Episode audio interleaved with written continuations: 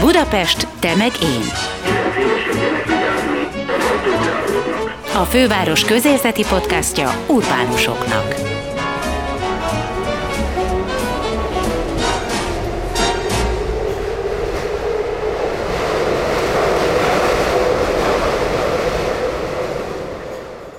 Sziasztok! Ez itt a Budapest Temegén Podcast. Gellért Gábor kollégám nevében is köszöntelek benneteket, én Veres Dóra vagyok.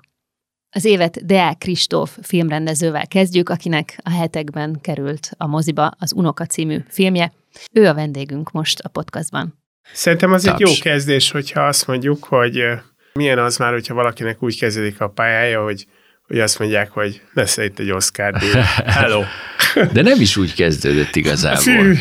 Hát figyelj, szóval az mit, az érdekes, tudunk, hogy... az szerint úgy kezdődött. Hát nyilván, mert azelőtt senki nem tudta, hogy én mit csináltam, de hát ezért én 2003 óta dolgoztam azon, hogy aztán 2017-ben kapjuk egy Oscar díjat. Tehát 2003-ban vettek föl a filmművészetire, akkor még ugye nem kreatív irányba, hanem gyártás szervező szakra, tehát ilyen producer lehettem volna mondjuk, ha azon a vonalon megyek tovább és, és aztán lettem vágó, és aztán mentem Angliába rendezést tanulni, és aztán csináltam egy diplomafilmet, ami egyébként tök jól sikerült, csak ott még azt hittem, hogy ha a Raindance-re, a Cannes-ba és Berlinbe nem jut be a film, akkor ki is dobhatom a kukába, úgyhogy ott, ott, ott nem, ezzel most azt akarod mondani, hogy nem jutott be a film. Nem jutott be a legnagyobb fesztiválokra, és Aha. én azt hittem, hogy kész, akkor ennyi volt. Tehát, hogy akkor még nem tudtam, hogy van másik 500 fesztivál is, amiből legalább 50 van, ami szintén nagy Akkor még nem tudtam, jó. hogy ez Oscar díj.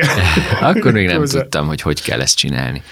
De hogy ez kell egyébként, ahhoz, hogy az ember el tudja képzelni az utat, ami odáig vezet, ahhoz legalábbis az én esetemben kell, kellenek ilyen érintőleges találkozások olyan emberekkel, barátokkal, kollégákkal, ismerősökkel, akik ezt megcsinálták, vagy akik a közelébe jutottak. Mondj ilyen találkozást. Hát volt például a, a 2016-os rövidfilmes Oscar díj nyertes, ez egy spanyol srác, aki csinált egy filmet ott Angliában, és egyébként a, ö, épp egy áldokumentumfilmet, egy nagyon vicces áldokumentumfilmet vágtam egy másik spanyol sráccal, és akkor ez a srác ott ült egy ilyen nagy közös irodatérben, és a szomszéd asztalnál vágott valamit, majd kiderült egy pár hónappal később, hogy ő nyerte az Oscar díjat a kis filmjével, szóval tehát ilyen, ilyen, e, e, ezek a furcsa találkozások vannak, amik így amik így, így adnak mindig egy kis valóságot annak, hogy, hogy ez tényleg nem csak álmodozás lehet, hanem lehet rajta dolgozni, és el lehet érni. Másik az angol, hú, meg fog ölni, azt mondom, hogy angol, mert ő Velszi igazából. De, ez tényleg meg fog ölni. De hogy igen, tehát a, a, a brit barátom, Alexander Thomas, aki az osztálytársam volt az angol rendezőszakon, és csináltunk egy kis filmet, ő írta, rendezte, és én vágtam, Beverly címmel, és a, ő, ő azzal megtette azt, hogy nem keseredett el azon, a, a, a, ahogy én elkeseredtem pár évvel korábban, hogy a három legnagyobb fesztiválra nem jutott be a film. Ő nem keseredett el, ő beadta az 50 kisebb fesztiválra is, és sorra nyerte a díjakat, és sorra jutott be egyre nagyobb fesztiválokra, mert ugye ez egy öngerjesztő folyamat, mm. tehát nyilván az eleje nehéz, utána ha beindul, akkor már ha már úgy adott be egy fesztiválra a filmet, hogy ez már három másik fesztivált is érdekelt, akkor ők se dobják ki rögtön a kukába. Azt tudni kell, hogy 6-7-8 ezer kis filmet kap egy fesztivál simán. Tehát, hogy azt eleve végignézni, végig szortírozni, hogy mi lehet belőle az érdekes, az önmagában egy ilyen abszolút uh, gigászi feladat. Tehát szerintem ott tanultam az Alex-től, hogy nem szabad föladni, és hogy, hogy el, kell, el kell indítani ezt a folyamatot, és akkor utána már gördül magától. És akkor az ő filmje bejutott egy olyan fesztiválra, ami Oscar kvalifikáló, és én innen tudtam meg, hogy a kisfilmek esetében ez így működik. Tehát nem az ország indítja a filmet, hanem a, fesztivál. Feszti, a fesztivál uh-huh. rendszer, tehát a világ szerte a, a fesztiválok hálózata kitermel ugye olyan fesztiválokat, amik már évtizedek óta futnak, nagy szakmai hírnevük van, és akkor ezek a fesztiválok megkapják az amerikai akadémiától ezt az engedélyt, úgymond, hogy a, az azon a fesztiválon nyertes film, tehát egyetlen egy darab film, az, az nevező, nevezhetővé válik. És akkor így ugye nyilván ez sem egyszerű, mert be kell jutni a fesztiválra, meg kell nyerni a fesztivált, és ezekből a fesztiválokból van most azt hiszem egy olyan nem tudom, 70-80-90 darab, talán nem néztem meg utoljára, hogy mennyi, de hogy nem, nem annyira sok, de egy világszerte bárhol. És akkor mi, uh, illetve a, a, az Alex barátom még bejutottak egy, egy ilyen fesztiválra először, megnyerték ezt a fesztivált, és csak hív az Alex, hogy hát fú, nevezhetővé váltunk az Oscar díjra. És mondom, hogy ez micsoda? Hát, hogy bejutottunk a közé, a 150 film közé, akik, vagy 100, nem tudom, egy film közé, aki, aki közül majd kiválasztják a tizet, amiből kiválasztják az ötöt, amiből kiválasztják a nyertest. Tehát, hogy ez ilyen most, hogy összeszámolom, akkor hat vagy hét szűrőn kell keresztül menni, mire oda jut az ember, hogy nyer ijesztő.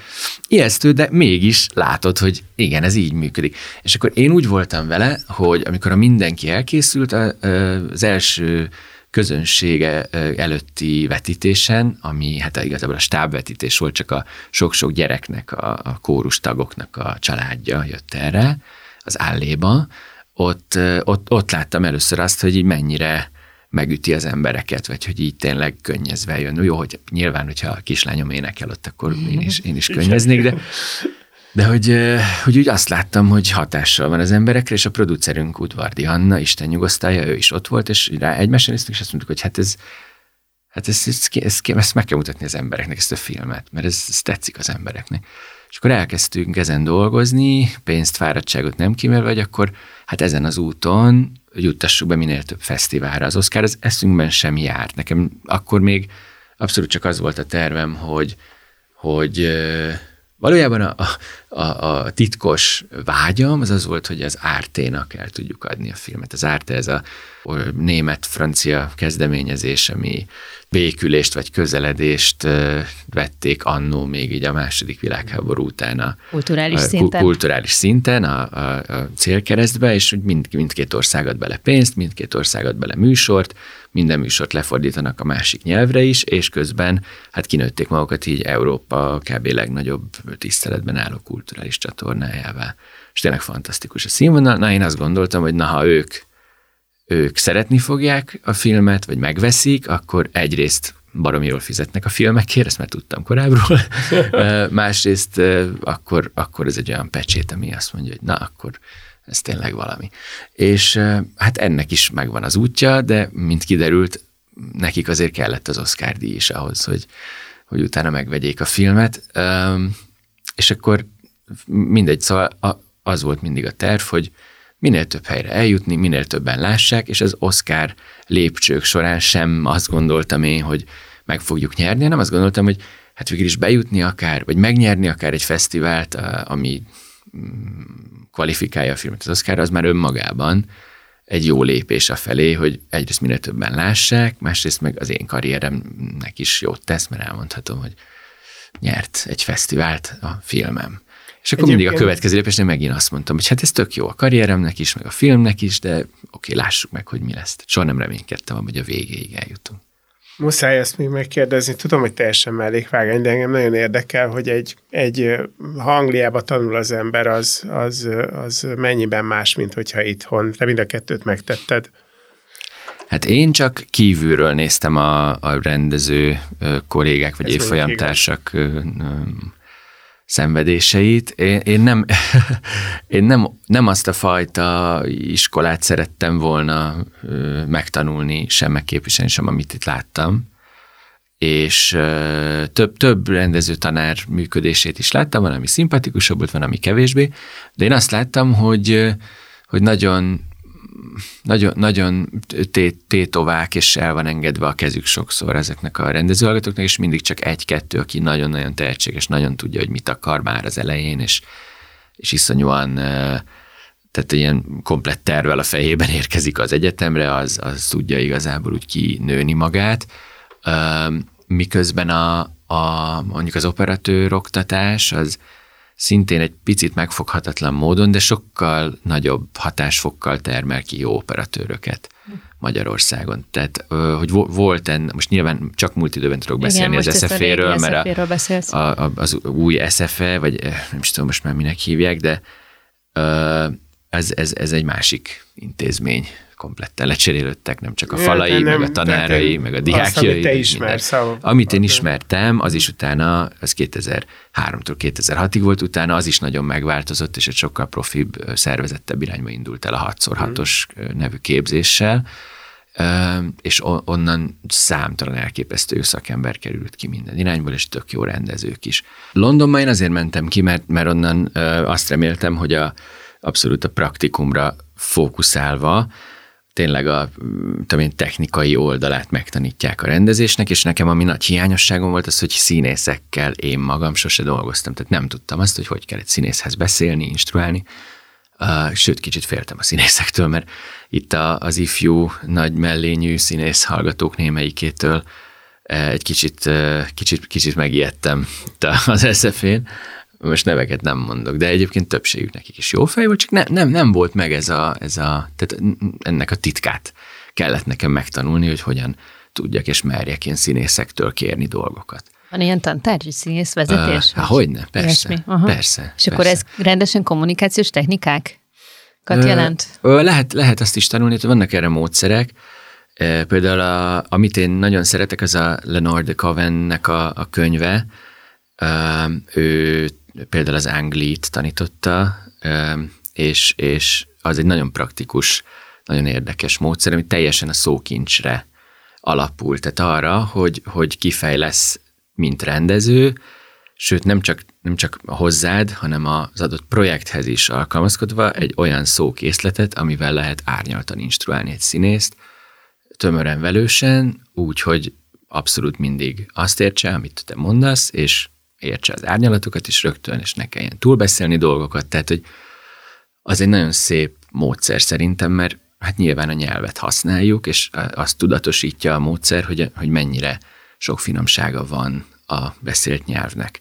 Meg egy a nem angol anyanyelvű rendezőnek, az meg pláne egy kincs, hogy végre valaki arról beszél, hogy mik azok a szavak, mik azok a titkos varázsszavak, amiket ha belesuttogok a színész fülébe, akkor azt fogja csinálni. Mondj egy ilyet. Ne, ez sem, tehát nem kell arra gondolni, hogy ezek valami nem, egyszerűen csak Minden színészhez szí- más, színesen, színesen nagy, nagy szókincsel beszélt nyelv, hát nagy, nagyon, sok, nagyon sok melléknév, amit az ember általában, tehát nem azt mondod, hogy jó, vagy rossz, nem azt mondod, hogy gyors, vagy lassú, uh-huh. hanem, hanem érted, azt mondod, hogy, hogy tudom én, száguldó, sebes, robogó, tehát ezerféleképpen lehet mondani egy, egy, egy nagyon egyszerű jelzős szerkezetet, és az a lényeg, hogy tud, hogy melyik mit jelent, és legyen mondjuk, mit tudom mindig öt különböző fokozata annak a dolognak, amit akarsz kérni, és akkor, akkor így megértitek egymást egy idő után, hogy most nem mit tudom én, most nem cammogni kell, hanem, hanem bandukolni, tudod? Tehát, hogy ez, ezek a fajta dolgok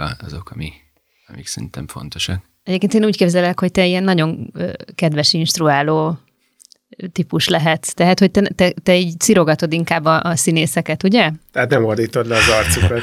nem, nem, nekem ez a, ez a suttogó dolog, ez Aha. így most nyilván lovakkal és kutyákkal kapcsolatban szokták de inkább használni. De, de tudod, Emberek tornatanár azok szoktak suttogni. Hol? Hát én nem tudom, milyen tornatanárod volt, én nem találkoztam ezzel a fajta tornatanárral, de... Na jó, de hát végülis a színészek um, is ilyen értelemben megszelidítendő nem tudom én, entitások. Nem, nem, nem, nem biztos, hogy megszeridíteni kell őket, de szerintem kell hagyni őket dolgozni. És most vagyunk közönségtalálkozókon sokat, és a Jordán Tamás, aki egy hihetetlenül bölcs és nagyon tapasztalt ember, és nagyon sokat rendezett és igazgatott életében, és nagyon, nagyon sok félefajta csoportot és, közösséget vezetett életében, és ő fogalmazta meg ilyen nagyon szépen velem kapcsolatban, amit én se tudtam magamról, hogy, hogy én nem ugye ilyen autoritár módon vezetek, hanem nagyon kollaboratív módon, mert Angliában is ezt forszírozták mindig a tanárok, arra, arra próbáltak rávezetni minden színész gyakorlatban, hogy a színész ez egy tök értékes aranybánya, akiben egy csomó minden van, és ezt engedni kell, olyan környezetet kell teremteni, amiben ezt a színész oda tudja tenni.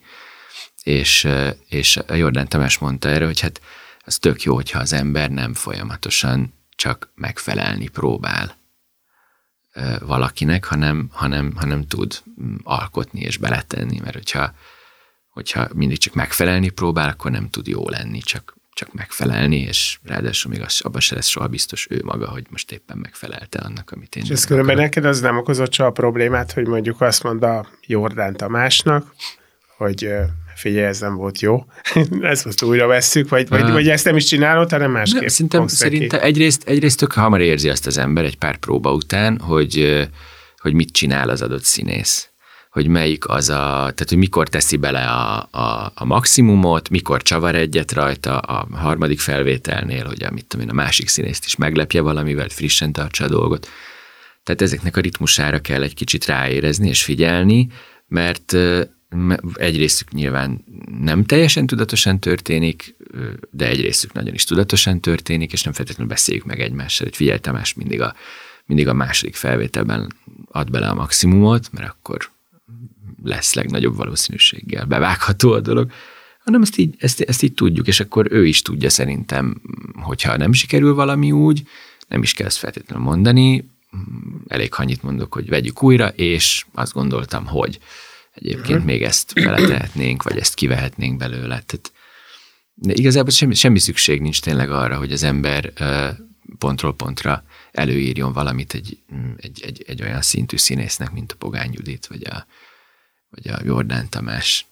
Sőt, nyilatkoztál együtt a feleségeddel, aki ugye a társad az alkotásban, az Unoka című filmben feltétlen. Hangsúlyozzátok már ezt, és, és mond, mondtatok is arra példát, vagy talán példát nem, de azt megfogalmaztátok, hogy ez a fajta színészekkel együtt dolgozás, ez tényleg akár a szövegre vagy a szituációra is értendő, tehát van persze egy koncepciótok, de hagyjátok egy Igen. kicsit a, a teret nekik nagyobb, nagyobbra hagyjátok egy kicsit a teret nekik, mint máshol szokták, mert hogy úgy érzitek, hogy úgy alakul igazán jól. Szóval tudsz erre példát hozni? Hát figyelj, én, én nem, nem mondom azt, hogy mint máshol szokták, mert én egyébként nem nagyon látok más rendezőket Ilyet dolgozni. tényleg nem mondhatok ezt, most csak én fűztem hozzá. nem, nem, a, nem, a, nem a pontosság érdekében, hanem mert én is egyébként tök kíváncsi volnék, hogy mások hogy dolgoznak, és azt gondolom, hogy talán csak az emberek fejében élő ilyen tudom, klisé az, hogy egy rendező az úgy rendez, hogy mindent apróra megmond, hogy hogy kell csinálni, és akkor mindenki, mint a katonaságban vezényszavakra pattogva végrehajtja a feladatot. Valószínűleg a legtöbb rendező egyébként nem így rendez, mert eléggé nehézkesen folyna egy forgatás, hogyha mindent egyetlen egy ember kéne, hogy megmondjon van egy kis katonaság jellege a filmezésnek, de ott a, ott a, a kiképző őrmester az inkább a rendező asszisztens, aki pörgeti a folyamatokat, meg a háttér művészekkel, tehát statisztákkal szoktunk például egy kicsit ilyen módon bánni, mert ők tapasztalatlanabbak is általában, és, és sokszor tényleg meg kell nekik mondani pontról pontra, hogy mit csináljanak.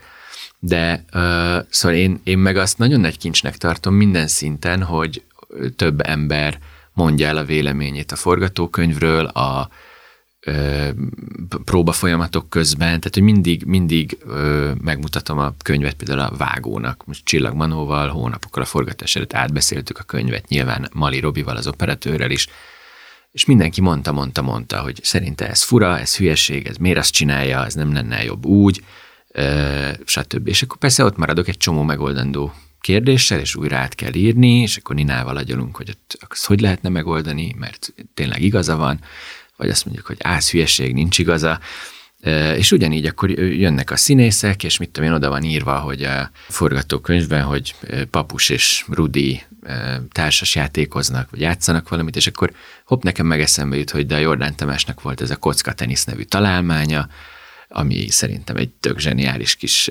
játék, és egy tök, tök jól fel, fel lehet venni filmen, 10 másodperc alatt megérti a néző, hogy mi az, miközben sose találkozott vele, és meglepi, és közben kifejezi azt, hogy Papus és Rudi, tudom én, tizen nem tudom hány, vagy nem tudom hány évtizede ezt játszák és ez egy ilyen dolog, ami összeköti őket. Tehát, és akkor ez bekerül a filmbe, és Jordán Tamás örül, én is örülök, és, és szerintem, szerintem ez, ezek a jó dolgok, tehát hogy így, így érdemes mindenhonnan elszipkázni mindenkinek a legjobb ötleteit, és belegyúrni az egészbe. Nagyon különbözőek, vagy nagyon hasonlóak a gyerekek és az idős emberek, ha rendezői szemmel kell nézned őket egy filmben, és instruálni, mint színészeket.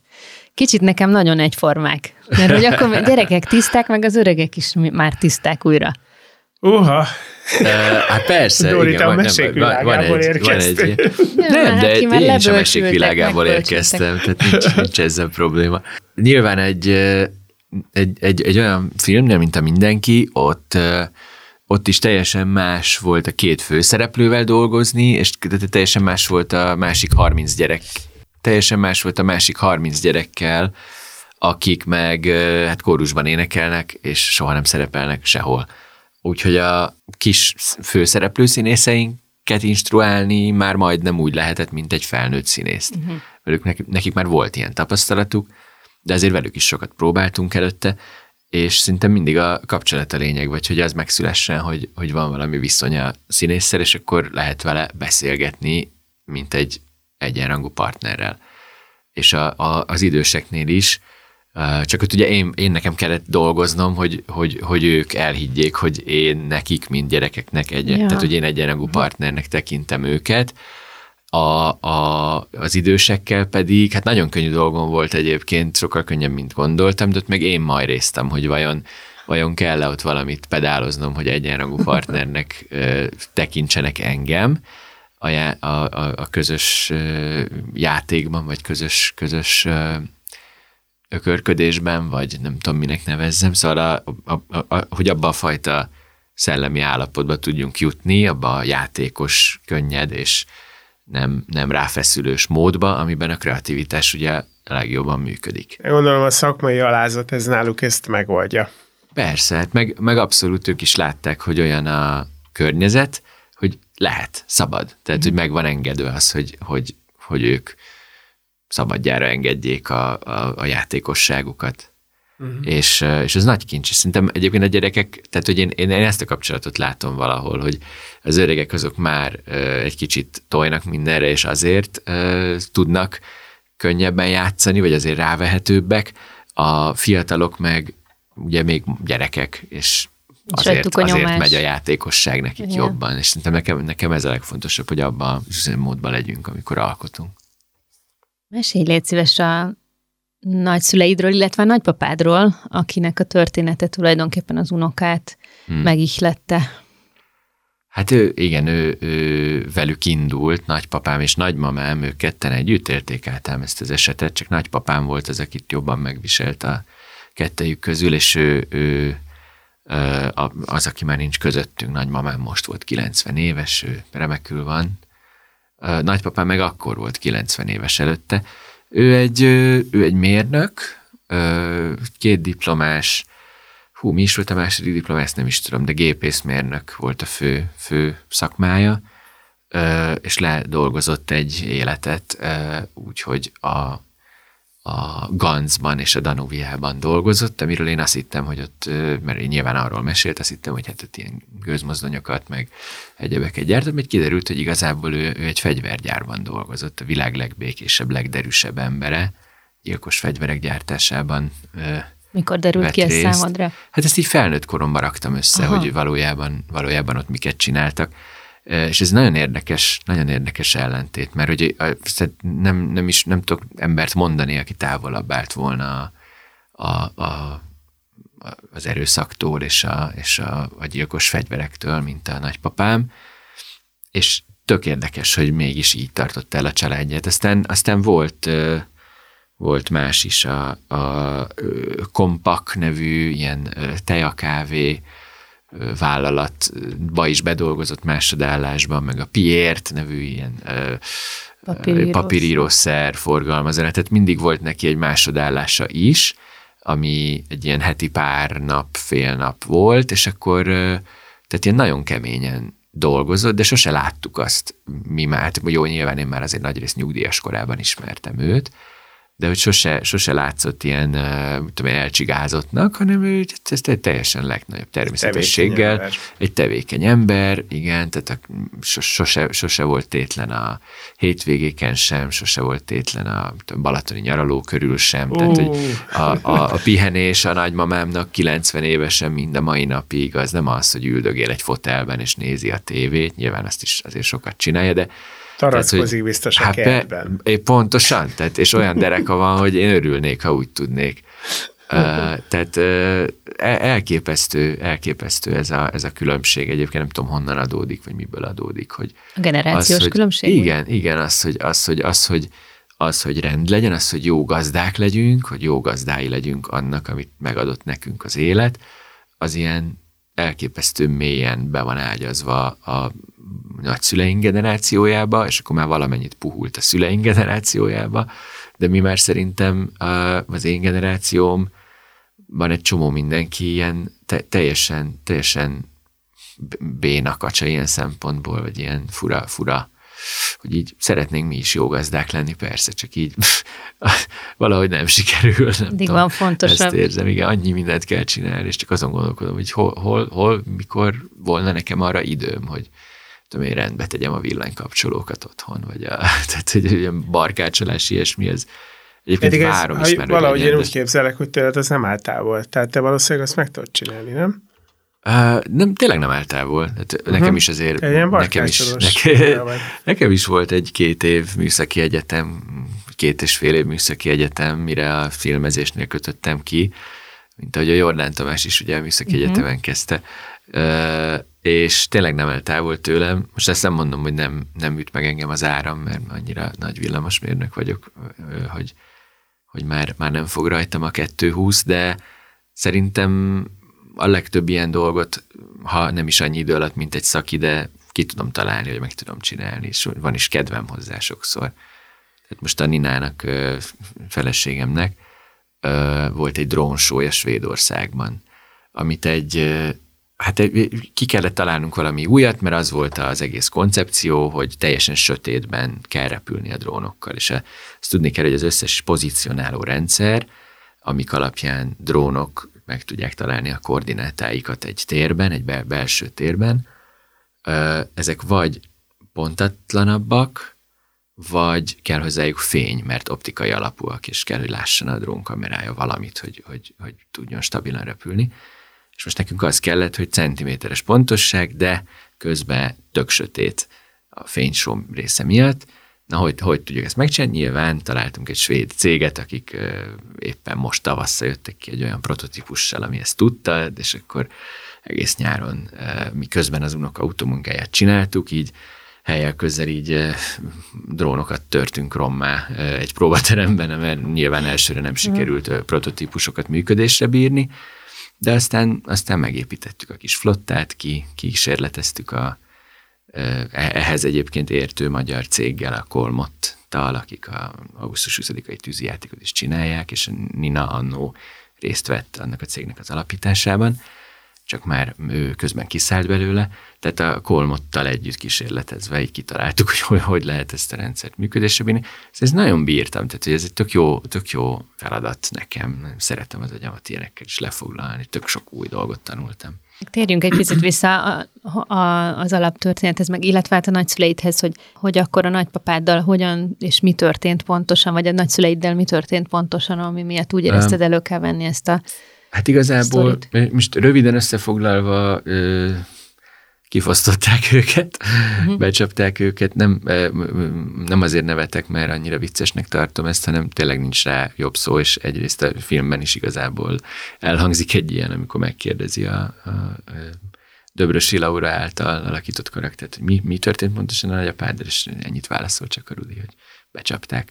És igazából nem is nagyon lehet, tehát hogy ahhoz, hogy ezt úgy átélje az ember, hogy ennek mi a jelentősége, ahhoz, most itt a reklám helyett tényleg meg kell nézni a filmet. Tehát az volt a szándékom, hogy én sem értettem azt, hogy hogy, hogy, hogy lehet becsapni így valakit, hogy lehet ilyen könnyen elhinni egy nyilvánvaló hazugságot, addig, amíg ugye meg nem történt a nagypapámékkal is. Másik tízezer ember közepette. Tehát, hogy nagyon-nagyon elterjedt ez a csalás és ha sikertelen kísérleteket is nézzük, akkor a, a minket segítő rendőrök azt mondták, hogy nem feltétlenül rossz becslés, hogy ilyen százezeres nagyságrendről lehet beszélni, akinek bepróbálkoztak. És mindig ugyanezzel, uh, hogy az unoka mindig, bajba mindig kerül, valaki, adjon pénzt. Mind, igen, mindig ugye megpróbálják kipuhatolni azt, hogy mi lehet az illető uh, szeretett személynek a neve, és akkor már utána arra hivatkozva beszélnek róla, tehát mindig próbálnak információmozsákat összeszedni, és aztán ezt felhasználni, megvannak ezeknek a fogásai. Azért raktunk össze egy ilyen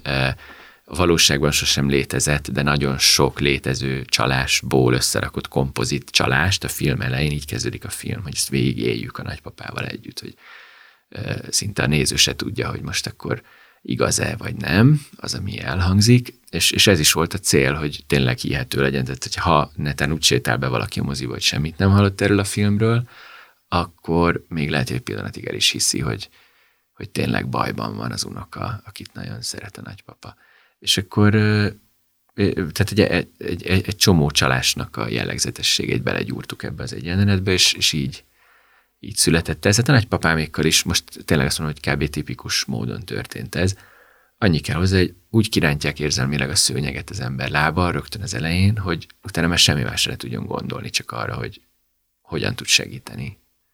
És utána végig nagyon ügyesen mederben van tartva a beszélgetés, hogy ne tudja letenni a telefont, hogy nehogy eszébe is, hogy felhívja az illetőt, minden kérdésre van egy válasza a csalónak, beszélteti, megijeszti, amikor meg kell ijeszteni, megnyugtatja, amikor meg kell nyugtatni, tehát nagyon, nagyon szépen megvan ennek a kis manipulációnak a... Igen. Egyébként ez a nagypapádat akkor nyilván valószínűleg az egész családot nagyon megviselhette, hiszen ez, ez beleköltözött az agyadba, hogy ezzel neked dolgod van, foglalkoznod kell vele. Uh, igen, igen, hát megviselte a családot egy, egy nem azt mondom, hogy tudom én, hetekig, de, de, de így az utána következő pár napban én tényleg nagyon komolyan elgondolkodtam azon, hogy nagyon jó lenne megtalálni ezeket, és úgy igazán csúnyán elbánni velük, vagy tehát hogy legalább így. Tehát ja, az ember azt érzi, hogy, hogy ez egy ilyen abszolút ö, ö, ősi erejű érzés, hogy, hogy bántják, akit szeretek, és akkor ezt hogy nem lehet csak úgy, ja, hát ez ne bánts, hanem hogy, tehát, hogy ez az a fajta dolog, amikor úgy érzed, hogy oda kell lépni. Tehát, hogy ezek azok az emberek, akikkel nem lehet máshogy kommunikálni, mint az erő nyelvén, és ezért benned is felébred az, tehát, hogy lesüllyedsz a szintükre uh-huh. fejben. És azt gondolod, azért, hogy ezeket szerintem... tényleg csak eltaposni lehet, mert tényleg csak abból értenek. És ez az indulat munkálkodott bennem.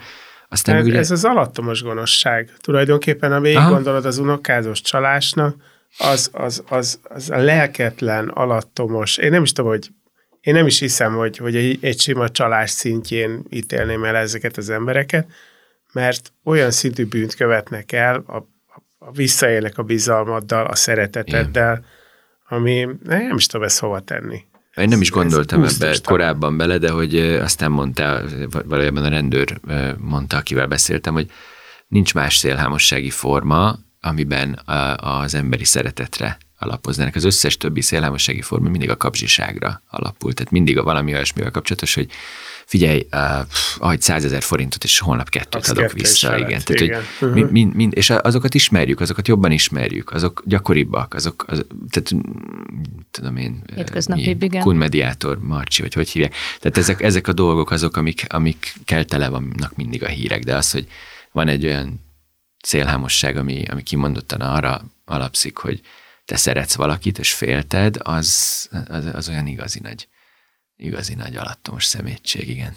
És akkor te ebbe a filmbe e, fejezted ki tulajdonképpen azt a, azokat az érzéseidet, vagy ebbe, ebbe toltad bele a bosszúállásodat, vagy ilyen csúnya szóval? Hát igen, én, én, én ö, igazából csak rájöttem, hogy ebben egy tök jó sztori lehetőség van. Értem. Tehát... Hogy, hogy, hogy tök jó. Én keresem azokat a történeteket mindig, amikben valamilyen ilyen feloldhatatlan paradoxon helyzet van. És nyilván szeretem a, a bosszú történeteket, úgy egyébként én is, mint annyian. Tarantino egy egész karriert épített föl rájuk, de hogy az, az meg még érdekesebb szerintem, hogy mi van, ha az, az akar bosszút állni, aki a legalkalmatlanabb erre.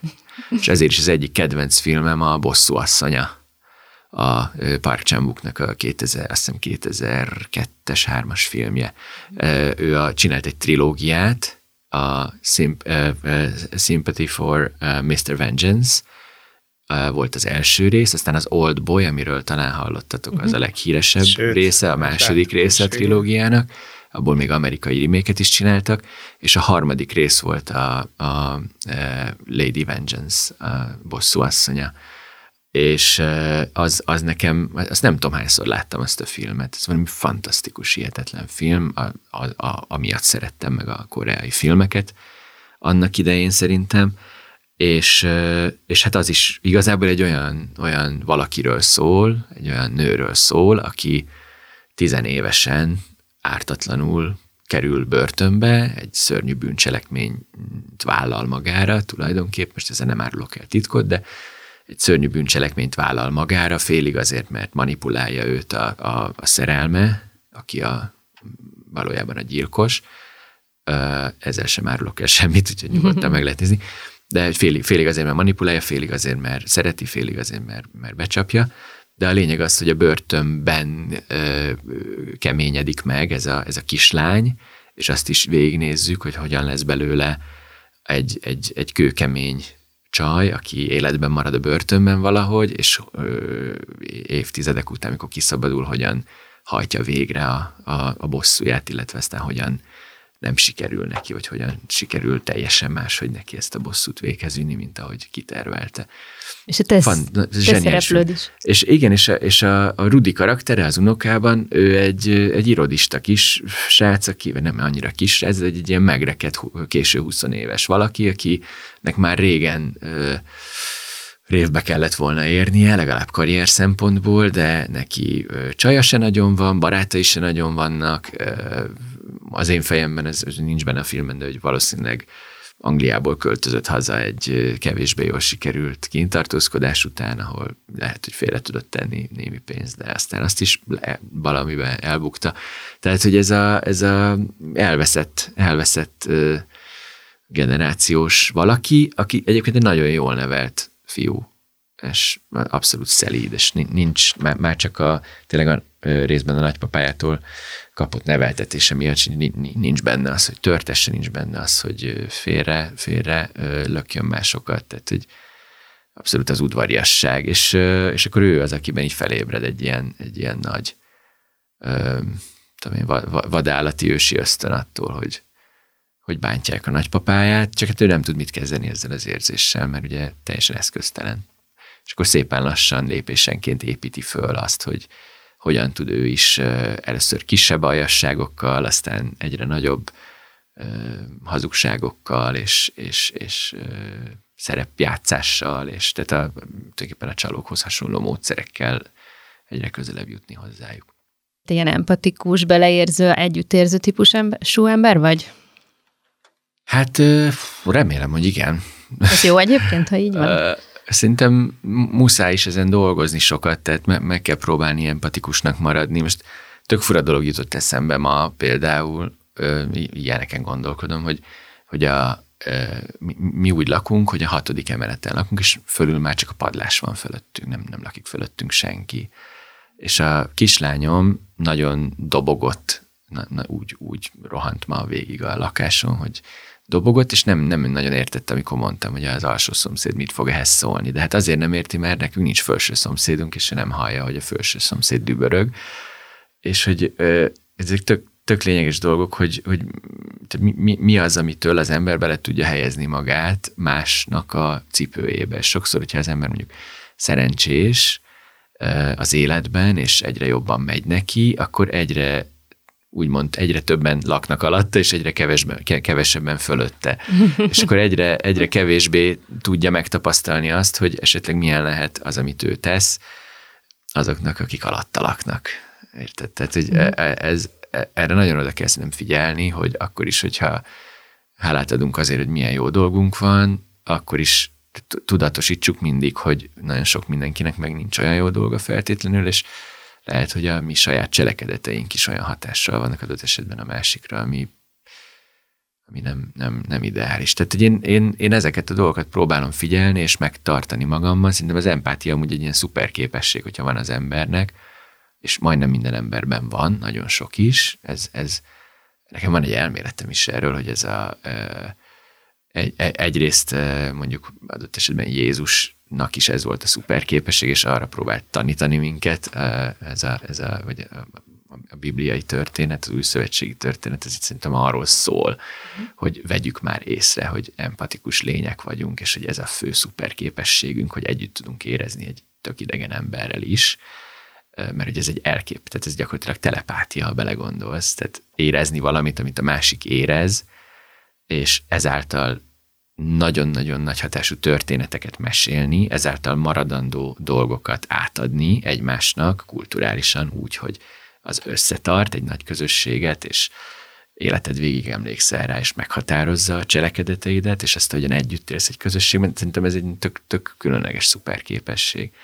És én azt gondolom, hogy egyébként egy mellékhatása annak, hogy az ember egy ennyire tanulékony állatfajta, tehát hogy a, a, a, az agyban van a, a tükörneuronrendszer, ami már több kutatás is bizonyítja, hogy például amikor táncot nézel, akkor valójában az agyadban te is táncolsz, csak nem aktiválódnak a, az, az utolsó lépés, az, hogy mozgasd is az izmaidat úgy, ahogy kéne, az, az nem aktiválódik, de az összes többi neuron, aminek e, előtte, aminek aktiválódnia kell, az aktiválódik. Tehát, és ugyanígy valójában átéljük teljesen azokat a dolgokat, amiket látunk, ezért tudunk megtanulni hallás és látás alapján például beszélni, meg egy csomó mindent csinálni, anélkül, hogy fogná valaki a kezünket, mert képesek vagyunk erre, hogy egyszerűen csak látjuk, vagy halljuk, és, és, már, is, bocsánat, és már is tudjuk utánozni.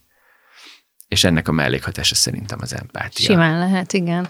Ez elképzelhető akkor, hogyha az ember tréning ruhába sörrel a kezébe meccset néz, akkor tulajdonképpen éppen szalad el a szélen, és bead. Szerintem igen. Szerintem igen. Az élettani hatásaiban nem vagyok biztos, de hát az nyilván nem véletlen, hogy annyira beleéled magad, amikor nézed a meccset a tréning Egyébként, sörrel. hogyha te így végig gondolod a mostani pályádat, ahol tart, tehát te most egy ilyen szerencsés, kivételezett helyzetben vagy, aki oda tud menni valahova, és azt tudja mondani, hogy egy gyerekek, Oscar díjas filmrendező vagyok, és hát készítenék egy új filmet, vagy ez azért nem így működik? Nem tudom, most meglátjuk, hogy hogy fogadja a közönség ezt a filmet. Nézzük meg először ezt. Hát most már azért elég a... jók a számok. A Facebook oldalon írtad is pont, azt hiszem egy, egy-két nappal ezelőtt. Én, én örültem, igen, én örültem a, Hol, a, az 10 és 20 között számoknak. van valahol, ugye? 20 hát én 12.500 valamennyi volt, vagy ki 12.750 volt most így a, egy hét az, els, az első hétvége, vagy a, tehát a, ugye január január 6-án debütált a film, és ez a január 10-i összesítés volt. Ha nem lenne koronavírus, akkor ez, ez szomorúak lennénk, de így most eléggé vidámak voltunk mm. ettől a számtól. Tehát a szeptemberben a Toxikoma nyitott 15 ezerrel, és ott ők még nem voltak annyira Következő le, hullámban le, éppen. Ők nem voltak még benne ebben a hullámban. Most, nem, most igazából azt kell majd megnézni, hogy, hogy a szóbeszéd mit tesz hozzá. Az, Így van, az, az lesz az várjuk. igazi döntő. Azt várjuk, hogy igen, hogy, hogy szóbeszéd alapon még tudunk-e még egy ilyen jó hétvégét csinálni, vagy akár kettőt, hármat, meglátjuk. Na de az alapkérdés ez nem ez volt, hanem hogy akkor hogy látod éppen a, a pályán magadat, vagy az elképzelt igen. úton? Mindig a következő projektnél fog ez eldőlni szerintem, vagy hogy nem, nem gondolom azt, hogy én most automatikusan besétálok bárhova, és a lábaim elé borulnak, Viszont az tök jó, hogy egyáltalán beengednek az ajtón, tudod. Tehát, hogy nem, a, a, a, amiatt az egy miatt már nem kell aggódnom, hogy hogy fogok audienciát kapni a, nem tudom, itt vagy ott vagy amott nagyhatalmú döntnököknél, mert legalább meghallgatni, meghallgatnak, aztán legfeljebb azt mondják, hogy hát ez, ez nem, nem egészen olyan, mint amire gondoltunk. De azért most már tudod, hogy hogy kell egy fesztiválra bejuttatni egy filmet, úgy gondolod, hogy ezt a filmet el akarod juttatni fesztiválokra is? Nagyon szeretném, igen, szeretném eljutatni. Én nem, nem értek ahhoz, hogy nagyjátékfilmekkel ezt hogy szokás csinálni. Nagyon és más? teljesen más. Teljesen uh-huh. más. Tehát, hogy nekem csak ilyen elképzeléseim vannak, ugyanezt tudom csinálni, mint a mindenki esetében is, hogy mindenkit, akinek hasonló tapasztalata van, végig kérdezek, és próbálok segítséget kapni. Tehát ez, ez gyakran egyébként a tudom, olyan producereket jelenti, például akik nemzetközi sikereket értek el az utóbbi időkben, akár külföldi barátok, ismerősök, akik hasonlókat átéltek. Nem, én, én alapjában egy csomó mindenhez nem értek, viszont nagyon szeretek segítséget kérni, és nem, nem szégyelek, úgyhogy így működöm. Sok segítőt kívánunk. Köszönöm szépen. Köszönjük, hogy itt voltál. Ez volt a Budapest Megén podcast, melyet Budapest városarculati cégének megbízásából a Kinopolis Kft. készített. Ha tetszett, kövessétek az énbudapesten.hu weboldalt és Facebook oldalt, s figyeljétek további Budapest Megén adásainkat. Illetve köszönjük, ha ellátogattok a Kinopolis Facebook oldalára, és megnézitek, meghallgatjátok és lájkoljátok további munkáinkat is. Gellért Gábor és Máj Tamás kollégáim nevében is búcsúzom, Veres Dórát hallottátok.